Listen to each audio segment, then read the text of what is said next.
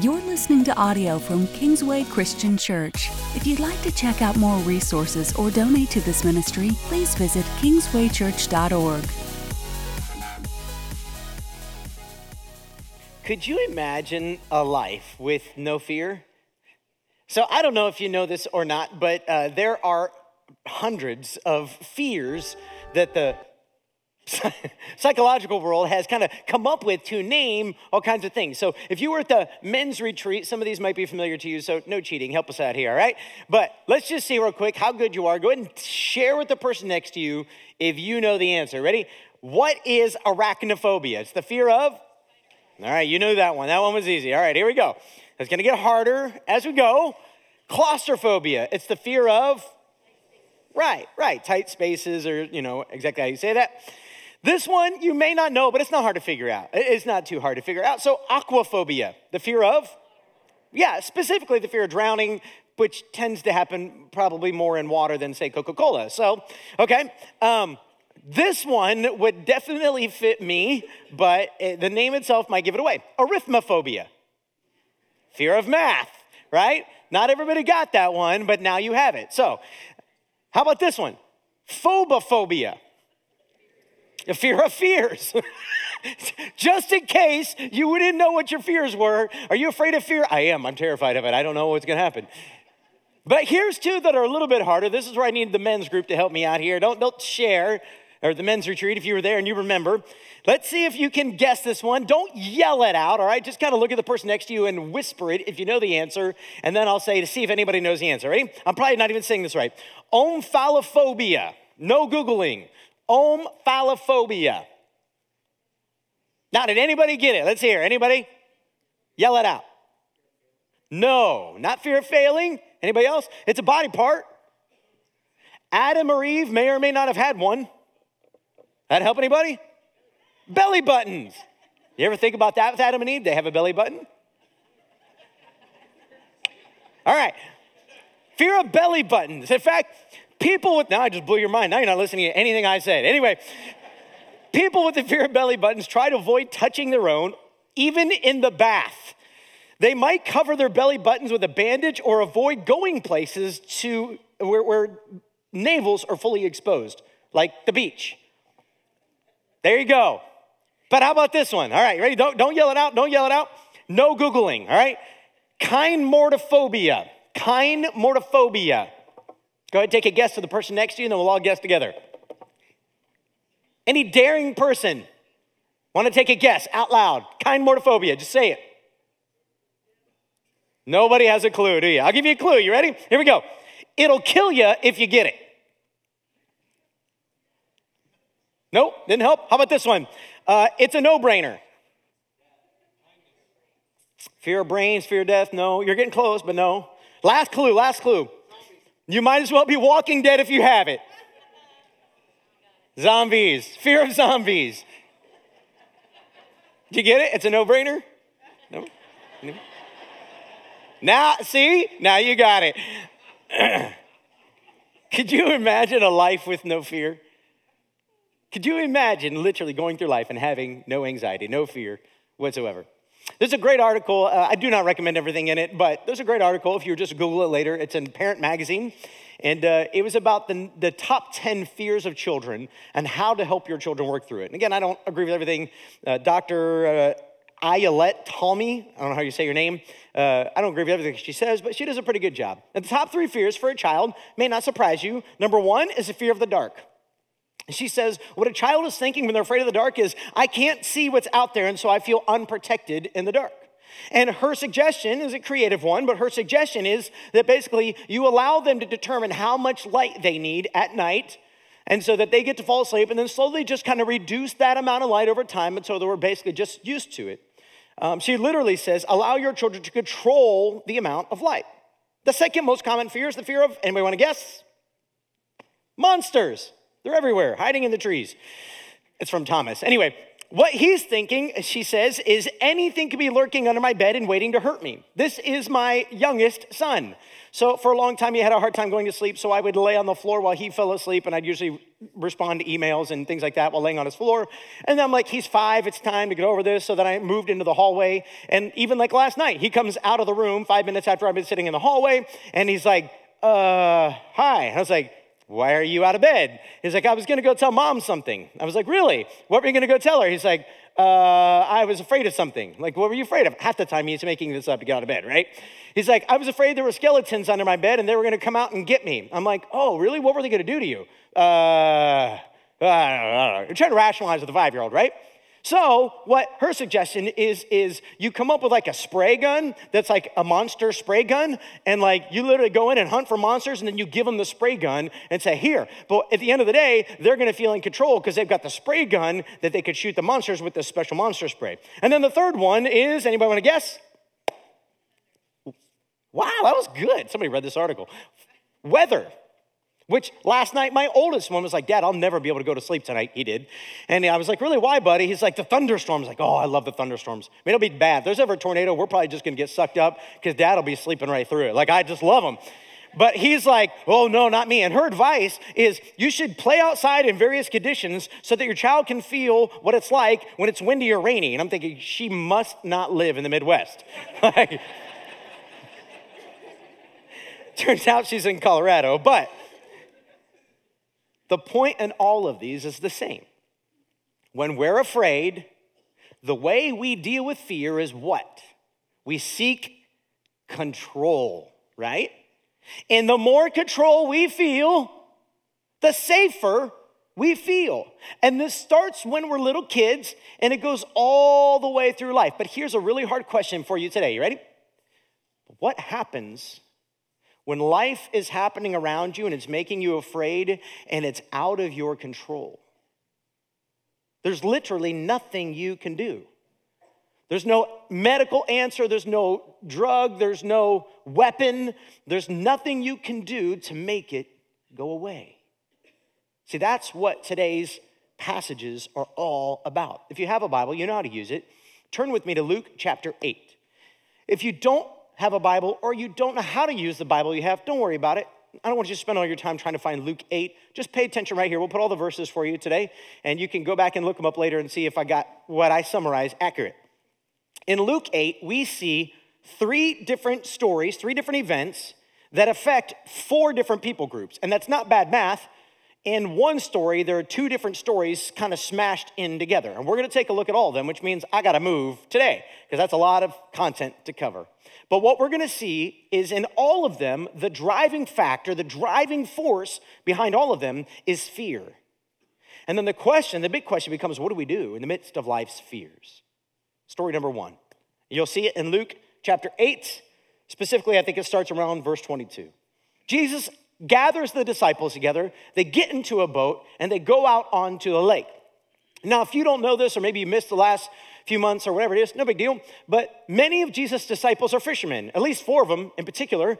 Peter, James, John, and Andrew are fishermen. There may be others as well, but at least the four of them are experts on the waters. Now, it's not uncommon in this part of the world for storms to kind of come up overnight, and they can sometimes be big storms. But if anybody at all has the training on what to do and how to do it, it would be these gentlemen. And so they're out on the boat in the middle of a lake, and a squall pops up, and it's a big deal.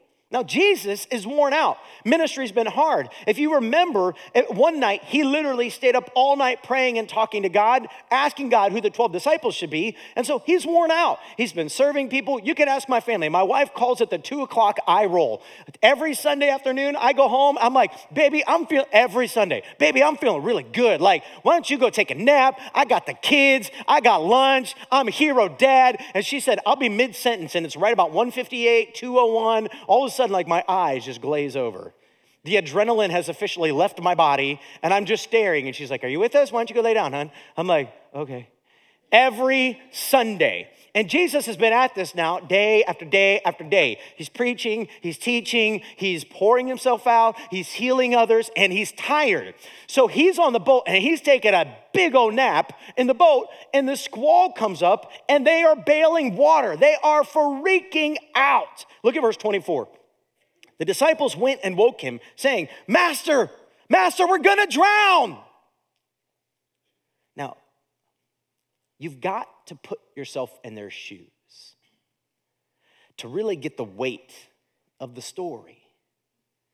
These are experts on the water.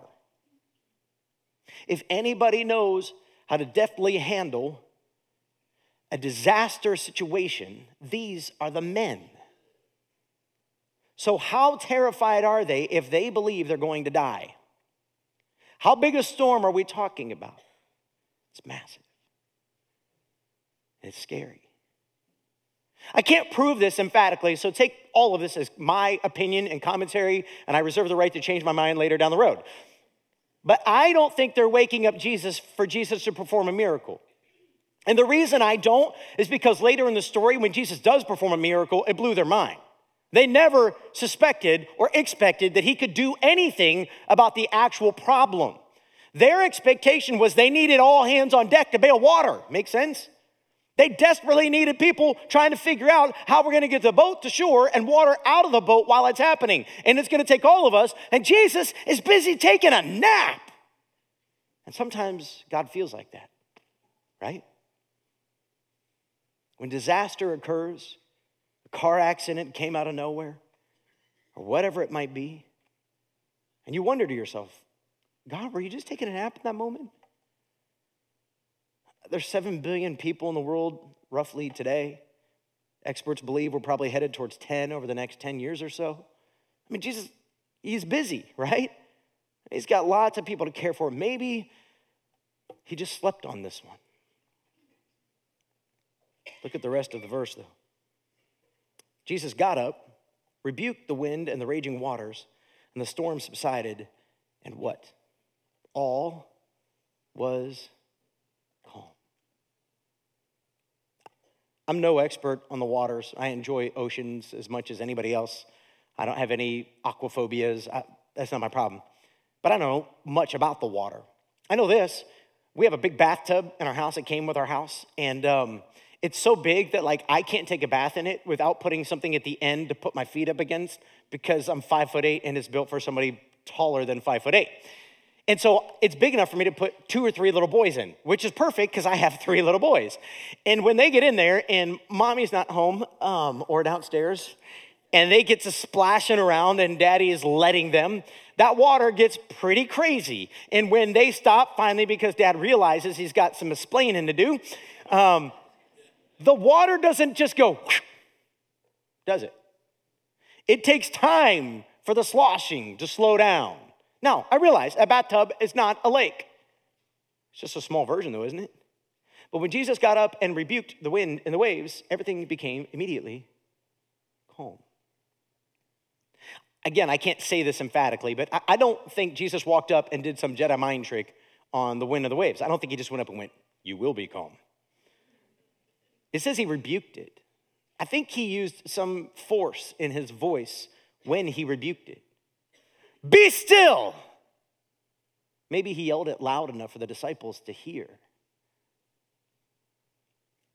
Max Lucado, in his great book called Fearless, Imagine Your Life Without Fear. He says this fear corrodes our confidence in God's goodness. We begin to wonder if love lives in heaven. If God can sleep in our storms, if his eyes stay shut when our eyes grow wide, if he permits storms after we got on his boat, does he care? Fear unleashes a swarm of doubts, anger stirring doubts. Fear at its center is a perceived loss of control. Jesus turns after rebuking the waves and he looks at his disciples. And in verse 25, he says, Where is your faith?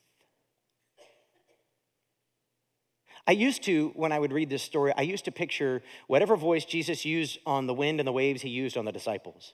So if he looked at the wind and the waves and just went, then he looked at the disciples and he went, I don't think that's the case. And again, I can't prove this. Take this as my opinion, but I think it means something.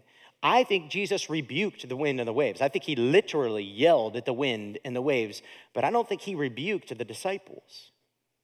I think he turned around and simply asked them a question when the noise was immediately gone, when everything was immediately calm, and he looked at them and he said, Guys, where's your faith?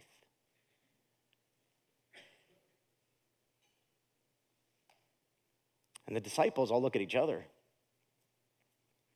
And it says, in fear and amazement, they asked one another, Who is this? He commands even the winds and the water, and they obey him. Again, that's why I don't believe their initial question had to do with that.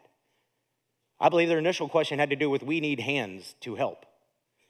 Jesus, how can you sleep in a time like this? You know what this is like, right? If you're married or if you have a roommate or if you've ever had one, you understand what this is like, right? You got guests coming over to the house, and the person that is supposed to be helping you get the house clean is sitting on the couch watching TV. And you're thinking to yourself, what is wrong with you? You're nuts. We are working our tail ends off trying to get everything ready. And the disciples are looking at Jesus saying, You are nuts. How can you sleep at a time like this? And Jesus says, Because I wasn't worried about where the story was going, I knew who was in control of the story. Our lives were never in danger for one moment. But does that mean that our lives are never in danger for one moment? I don't think that's what we can extrapolate from this. How do I know? Well, at some point, Jesus dies. And so did all of the disciples. How do I know? Well, because they're not here anymore. Like it'd be really easy to prove Christianity, right? Well, there's Peter. He's 2,000 years old, poor guy. Look at his fingernails. Anyway, I don't know. I was looking at the world's longest fingernails with my son yesterday. It was in the head. You never know. You just never know. It's worth the price of admission. So they die at some point. So having faith in Jesus doesn't mean disaster is never going to occur. And having faith in Jesus doesn't mean that when it does occur, that everything is going to get better or everything is going to get worse. So what does it mean? Well, I think Jesus' question is intended for us today too. And, and that's this what if faith, not fear, was your default reaction to threats? What if faith, not fear, was your default reaction? So instead of getting anxious or concerned or stressed out about how everything's going to work out, what if trusting that God was God and your life was in His hands? And so whatever happened next, you'd be okay because He would be with you. Story number two. Story number two, we find picking up at verse 26, but I'm going to tell parts of the story and then read parts of the story. And I'll just be honest, real quick. So, the next story deals with demons. And today we don't know what to do with them. Our only understanding with demons in America comes from Hollywood or whatever they can conjure up, see what I did there, for us related to demons. And the problem is, demons don't often look like what Hollywood shows us. And so we don't know what to do with them. Not only that, but we live in a country that is extremely proof based and scientific based. And so we believe that demons are really for crazy people and whack jobs or hyper religious people a lot of times. But here's what I know my friends who serve and live in countries uh, all over the world, they've got stories to tell that I don't have explanations for. I always hate telling somebody else's story because, especially about this stuff, because if I don't tell it right and you find out later, you might think I'm trying to misrepresent. But when I first moved here, uh, our pastor at the time was a gentleman named Dr. John Caldwell. Good guy. We went to lunch together the other day, just good guy. God's doing great things through John. And, um, and John told me about a friend of his who was a Bible college professor. And uh, that particular professor uh, always taught his students that demons no longer existed, that they were active 2,000 years ago when Jesus died on the cross. It's part of what's called the cessation belief. And so that therefore there was no more demonic activity until he went over to India and he was preaching. And before he got up to preach, the elders at this church that he was teaching in told him, Look, we've been having some kind of weird things happen in some of our churches lately. If anything happens while you're speaking, don't worry about it. The elders will take care of it. And he said, while he was preaching in the middle of his sermon, this lady got up from like the second or third row, levitated halfway up towards the stage, yelling all kinds of things at him. And he has no idea what she said, but he could clearly see she was not on the ground. And he didn't know what to do with it. The elders literally got up like nothing was going on, laid their hands on the lady, prayed over her, and she collapsed to the ground. They then helped her up off the ground, sat her in the front row next to the elders, pointed at him, and said, Continue. He said, I now believe in demons. I don't know what to do with what I'm about to tell you. I only know that there is a very thin veil between the physical and the spiritual. And while many of us say that this is why they have a hard time believing the Bible. I only know this. If you're one of those people here today, don't you say that there are just times or just moments in your life where things happen and you can't quite explain it? You can't quite put your finger on it, but you know something's up. Well, in this story, the disciples have now calmed the storm with Jesus, and they're in the lake, or they're on the lake, and they get to the other side. And then when they get out, there's a crazy man there, and he is filled with many demons. And they have this confrontation with the man. The man begins to yell and shout at him. Now, here's what we know about the man he literally has been cast out of town. He's runs around naked in the tombstones or in the graveyard uh, for whatever the reason being. And they've tried binding him with chains, they've tried all kinds of things, and they just can't keep the guy under control. There's some sort of power and something that is inside him, and nobody knows what to do with it. And when Jesus shows up, these demons yell through the man at Jesus, and they say, What are you doing here? Don't torture us. Now, why are they saying what they're saying? Well, First of all, I've read many books. I've took classes in Bible college. I even brought one of my Bible college profs out here a few years ago. He did a thing on angels and demons. And what I can say is I'm no expert in demonology. Not at all, not even in the slightest. So I'm about to give you a big picture perspective what the Bible says on demons in like 30 seconds or less. Do you think it's going to do justice to the topic? Of course not. Are you going to have questions? Of course you are. My encouragement is don't just go to Google and ask it what the Bible says about demons, because Lord knows what you might get back. All right. Now, here's the biblical picture on the demonic world, real quick. In the garden, when we had Adam and Eve, they walked with God, and there was a perfect relationship with God. Nothing was there to divide them. And then Satan shows up and tempts Adam and Eve, and both of them disobey God and fall. And as far as we could tell, the Bible doesn't give us a lot of info on this. As far as we could tell, that is the first moment where evil enters the story. It never existed before that. And in that moment, when God comes down and he says, Now because everybody has turned against me, here's how life is going to look. He says stuff to men, he says stuff to women, and then he says something to Satan specifically. And one of the things he said is, Now you will be cast down to, excuse me, to the earth. Now, a lot of people take that literally.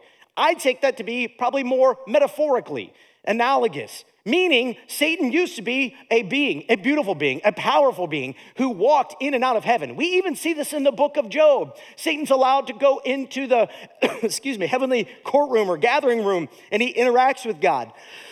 excuse me.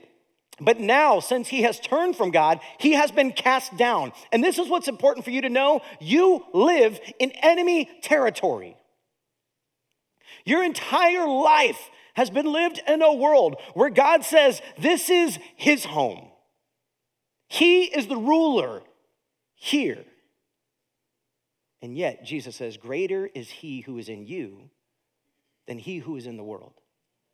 And what Jesus means by that is when you come to Jesus, the power of God living in you is greater than the power of Satan, the enemy, when you're in his territory. Therefore, you have what? Nothing to fear. Jesus casts the spirits out of this man and they go into a herd of pigs. That tells us we're in Gentile territory because Jews were not raising pigs, weren't allowed. And the pigs run down over the hill into the water. Now, some people are there to witness it, at least some people who own the pigs and some others, and it kind of freaks everybody out. Like, what just happened? Exactly, because you're going, come on, this is why I don't believe the Bible. But I know this how easy would it have been to, to prove this story wrong? How easy would it have been to just say, look, just go grab somebody right there who can say, this is all made up. There was no pigs, they didn't do that, the pigs are right here. But instead, what happens? Take a look at chapter 8, verse 35. And the people went out to see what had happened. When they came to Jesus, they found the man from whom the demons had gone out. He was sitting at Jesus' feet. Isn't that the crazy guy? Yep. He was dressed, that's important, and in his right mind. And they were what? Afraid. Those who had seen it told the people how the demon possessed man had been cured. Then all the people of the region of the Gerasenes asked Jesus to leave them because they were overcome with fear. So we got into the boat and left. And I want to talk about that one more in a minute. But notice this. See, when God appears to be bigger than the thing that we're most afraid of, then we take our fear of that thing and we place it on Him. And when we do that, that fear keeps us from coming into his presence because we don't know how to control God then. See, everybody was afraid of this dude. Everybody pushed him out of town, trying to keep him away from them because they didn't know how to handle him. They didn't know what to do with him. But Jesus was never afraid of him. Jesus never lost control of his emotions. He knew at every moment that God was sovereign and God was in control, so he had nothing to fear. When Jesus healed him, everybody became afraid of Jesus. And instead of that fear driving them into worship, that fear did the exact opposite and made them stay away from Jesus. See, Max said in his book, feed your fears and your faith will starve. But if you feed your faith, your fears will starve. And the people are choosing to feed their fears instead of feeding their faith. And consequently, they're looking at the man more powerful than the man they're afraid of. And instead of wanting to know more about him, they say, Get out of here. We don't want anything to do with you. Look at verse 38. and the man from whom the demons had gone out begged to go with Jesus. But Jesus sent him away, saying, Return home and tell how much God has done for you. So the man went away and told all over town how much Jesus had done for him. Throughout the book of Luke, up to this point, everybody who comes to faith in Jesus and is radically changed, whether it's sinful, immoral women or sinful, immoral men who are tax collectors, whatever it is, when they come to Jesus, they leave everything and they start what? Following him. This man's in the same camp, but Jesus doesn't let him follow him. Instead, Jesus says, Go. You go back there and testify. How terrifying must that have been for him? Talk about fear. I gotta go back and face my family who I've embarrassed and ashamed with my behavior and activity. I gotta go back to people that I've demonized. I've literally probably hurt with my actions, and I gotta look at them and say, I'm sorry, but I'm different. Do you see how this plays out in your life now? Because, see, the thin veil between us and the spiritual world, while it's there, we feel its effects all the time, and we don't know it, so we don't know what to do with it. And not that I ever have a fight with my wife, that's my fault. But a couple weeks ago, my wife and I were having this little spat. And like the thoughts that started coming into my mind about my wife were not honoring to her or God. And she would testify later to the same thing. And I looked at her at one point and said, This feels spiritual to me because our responses to this silly little thing seem so much bigger than what we're really dealing with. Over the next few days, my kids, who are perfect and amazing, they started like acting out in all those ways that they don't normally. And normally I could point to, well, they had this thing happen or this thing happen, they're tired, they're stressed, or whatever. And I couldn't put my finger on anything going on in their world. And I literally looked at my wife and I just said, honey, I'm telling you, I think we need to start praying. Because while we can't see everything that's happening, I think we're feeling the effects of something up in our home. See, the reason I tell you that story is I'm not trying to freak anybody out. Greater is he who is in you than he who's in the world. You got nothing to fear if you have Jesus. You have nothing to fear. You just need to replace your fear with faith and start praying and asking God to help. But notice this. See, some of you have been physically abused or emotionally abused or sexually abused. Some of you have taken part in homes where addiction has reigned. Some of you brought that addiction into the home through yourself. See, I'm convinced that all these things are demonic.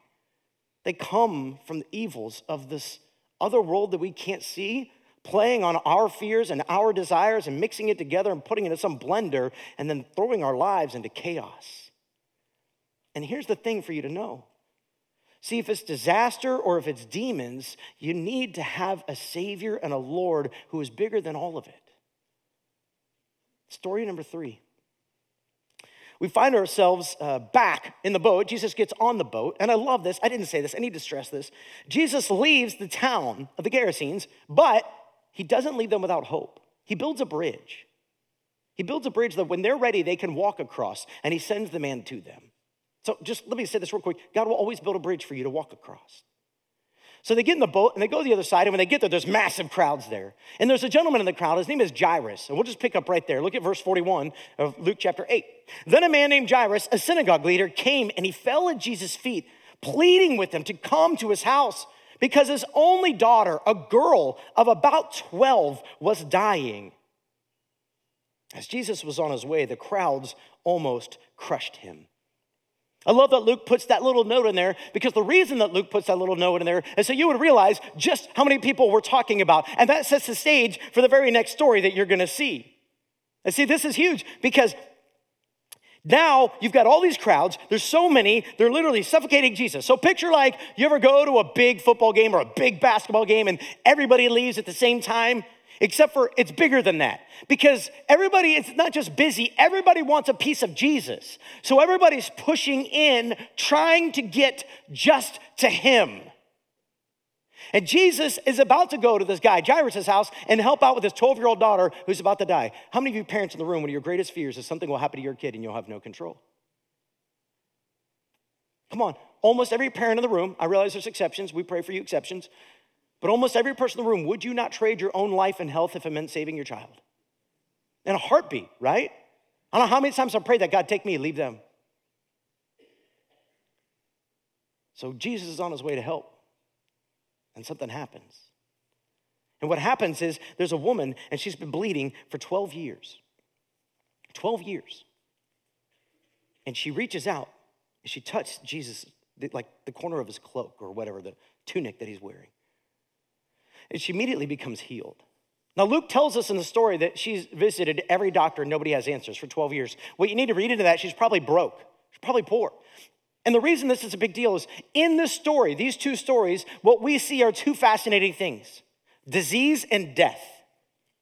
Disease and death. And in the disease portion, see, in the ancient world, if a woman were bleeding, like that kind of bleeding that you're thinking of, yes, that was considered unclean, both in the Hebrew culture, but also in many other ancient cultures because there were all kinds of things that, that you could lead to various other diseases and other things. So if a woman was having that particular issue going on in her life, then usually she couldn't be around other people. Other people couldn't touch it, especially in Hebrew culture. And this woman's been bleeding nonstop for 12 years.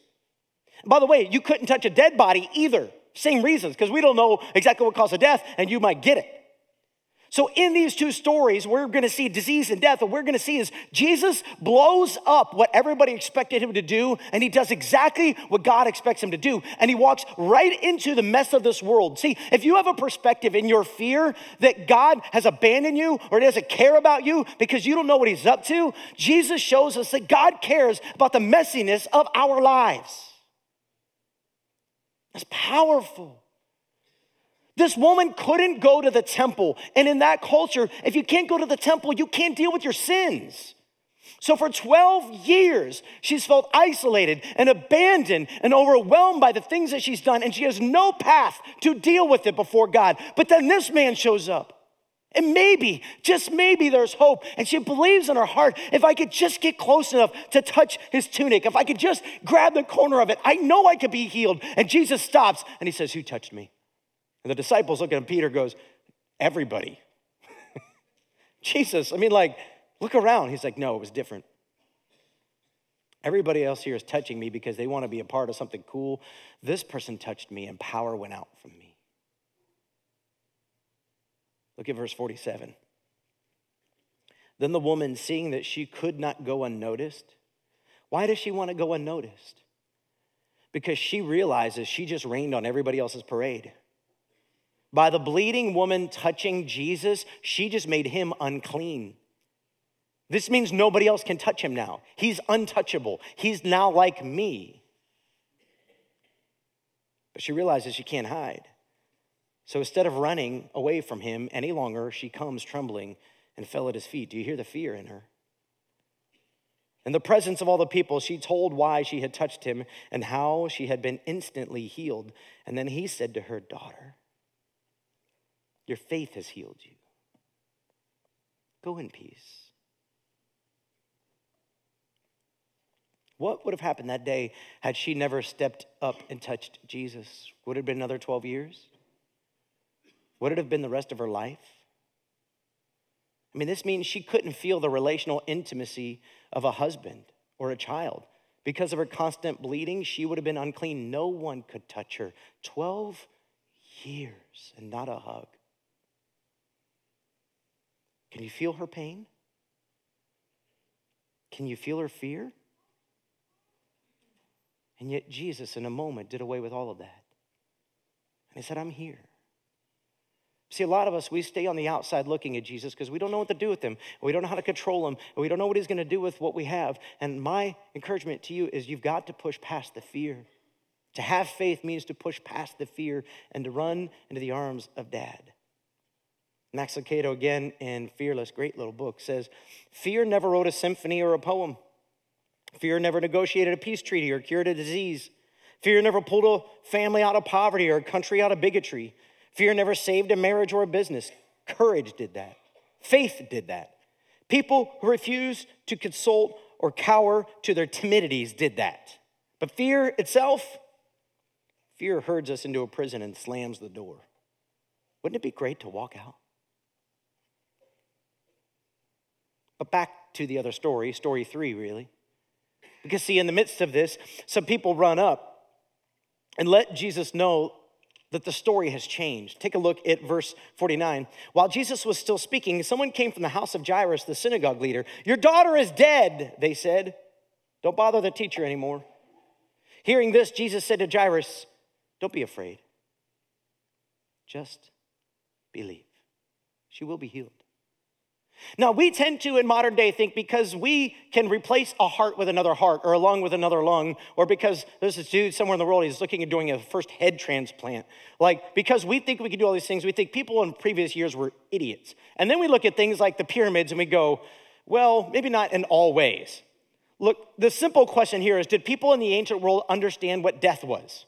Yes. Did they know how to track a heartbeat? Of course. Could they figure out if a person was breathing or not? Yes. Could they feel the lifelessness and the coldness that comes when life leaves a body? And if you've ever felt it, it's terrible. You know exactly what I'm talking about. Of course they did. There was no confusion here about what was going on with this 12 year old little girl. And the messengers come and say, Jairus, just forget it. She's dead. I'm sorry. Go home and hold your daughter and grieve. And Jesus says, Don't listen to them. Trust me. She will be healed. And when they get to the house, Jesus grabs Peter, James, and John, and he takes them up to the room where the little girl is, her body is. And he makes everybody else stay out. And part of the reason he makes everybody else stay out, because nobody else believes. In fact, it says they laughed at him, they mocked him, because they knew she was dead. Like, what are you gonna do? You took too long, teacher. But Jesus goes up with Peter, James, and John, and he grabs her by the hand and he says, Get up. And she raises to life. And then he says to the parents, Go ahead, make her something to eat. Why? because I want you to see that this is not a facade. When she eats real food, you'll know she's real flesh and blood. I, blood. I have given you your daughter back. And see, again, I get it. You're sitting there, you're like, this is why I can't believe the Bible. And all I would say is, why is that why you can't believe the Bible? Because nobody raises anybody from the dead. See, you start with the assumption that nobody raises anybody from the dead. So, therefore, when you hear a testimony that God raised somebody from the dead, you can't believe it because you've already started with the assumption it's not possible. But what if the assumption that maybe if God is real, it could be possible? And then simply work backwards and say, okay, did it happen? Because if it didn't happen and this story starts circulating around, they named the guy. It wouldn't be hard for those who oppose Jesus, and there are plenty because they get him killed in a few chapters. It wouldn't be hard for them to say, Jairus, synagogue leader. He's famous and well known in this town. Go grab him. Did your daughter die? What are you talking about? But instead, when they go grab him, he goes, Oh, yeah, I was there. It was crazy. And now I believe. And see, it's easy for us 2,000 years later to say, well, that never happened. But if it didn't happen, why are we still telling the story today? Why did it change lives today? And the reason is because whether it's disaster or demons or disease or death, we know this Jesus is Lord over all of it. So, does following Jesus Christ mean that you're never gonna die? Of course not. Does it mean you're never gonna get a disease? Of course, that's not what it means. Does it mean disaster is never gonna happen? You're never gonna have a car accident or any tragedy occur in your life or family? Well, of course not. Does that mean you aren't going to be tempted and teased by demonic figures that you may not be able to see? No, it doesn't mean that. Then what does it mean? Again, I think Max did a great job. See, it's not the absence of storms that set us apart as believers. It's whom we discover in the storm. an unstirred Christ. And what that simply means is this when you go through death and disease and disaster and demons, God is with you. And in Jesus Christ, there is hope that whatever you're facing today is not the end of your story. And God listens and God cares. This is why Jesus grabbed the disciples just before he was crucified, brutalized. And he says to them in John 14, 27, Peace I leave with you. My peace I give you. But I don't give to you as the world gives.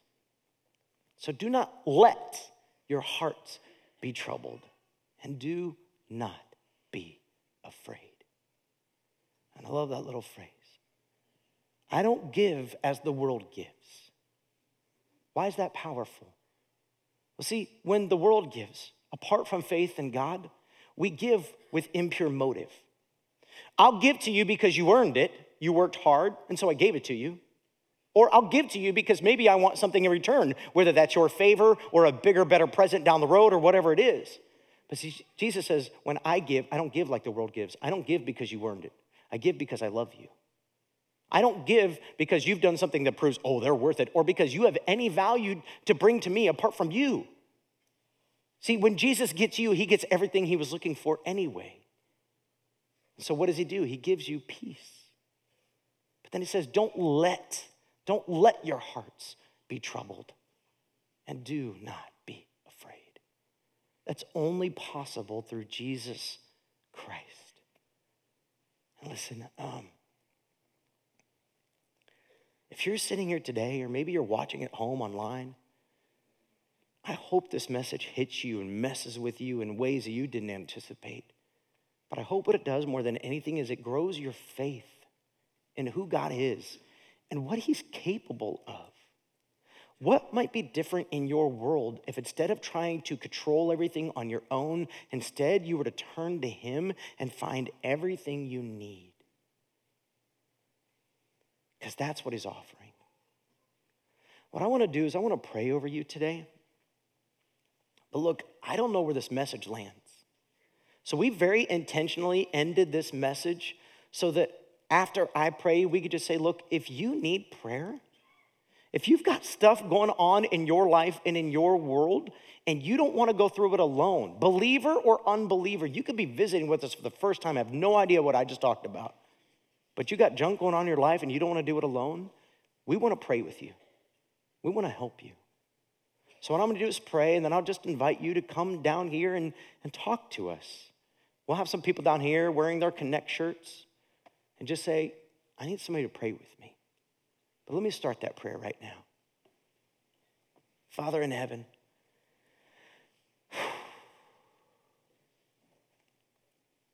Lord, I thank you I know that we are in a war against spiritual forces that we can't see. And God, there are some in this room who are feeling the effects of that war as the spiritual world is trying to pull their family apart. God, there are some watching online or here in this room right now, and they've recently been diagnosed with something. And they cry out constantly, asking you to get answers or relief or money for the medicine or whatever it is. And there doesn't seem to be an answer. I know there are some, God, in this room. Disaster, tragedy has occurred. Just yesterday, I got an email from a, a young lady whose sister died. And again, Lord, death. Father, when these things happen, would you please forgive us because they make us question you, they make us question our faith. But God, I thank you that you are bigger than our questions. I thank you that over and over and over and over again, you prove yourself faithful to us. God, I thank you for the examples of these stories to show us just how good you are. But God, I'm praying right now, would you help us to turn our fear into faith? God, would you help us to, to, uh, to stop looking at all the things that are going wrong, Father, and instead to lift our eyes above our problems, lift it up to the skies and to you, and to say, God, help, help. And God, in the midst of our crying out, whether you bring immediate relief or no relief to our situation, would you just simply give us your peace? Because we know, God, that you give it to us as a gift that doesn't make any sense. It's a peace that passes all understanding because in the midst of the storms, in the midst of the struggle, in the midst of the pain, you come and you love us and you help us. God, we cry out to you as a people who need that. So, Father, thank you for faith. And thank you for your son, Jesus. And it's in his name all God's people prayed and said, Amen. We're just going to ask for you to leave kind of quietly today as you go. And if today you need some prayer, just kind of come on down this direction and we just want to pray with you. Have a blessed week. We'll see you next week.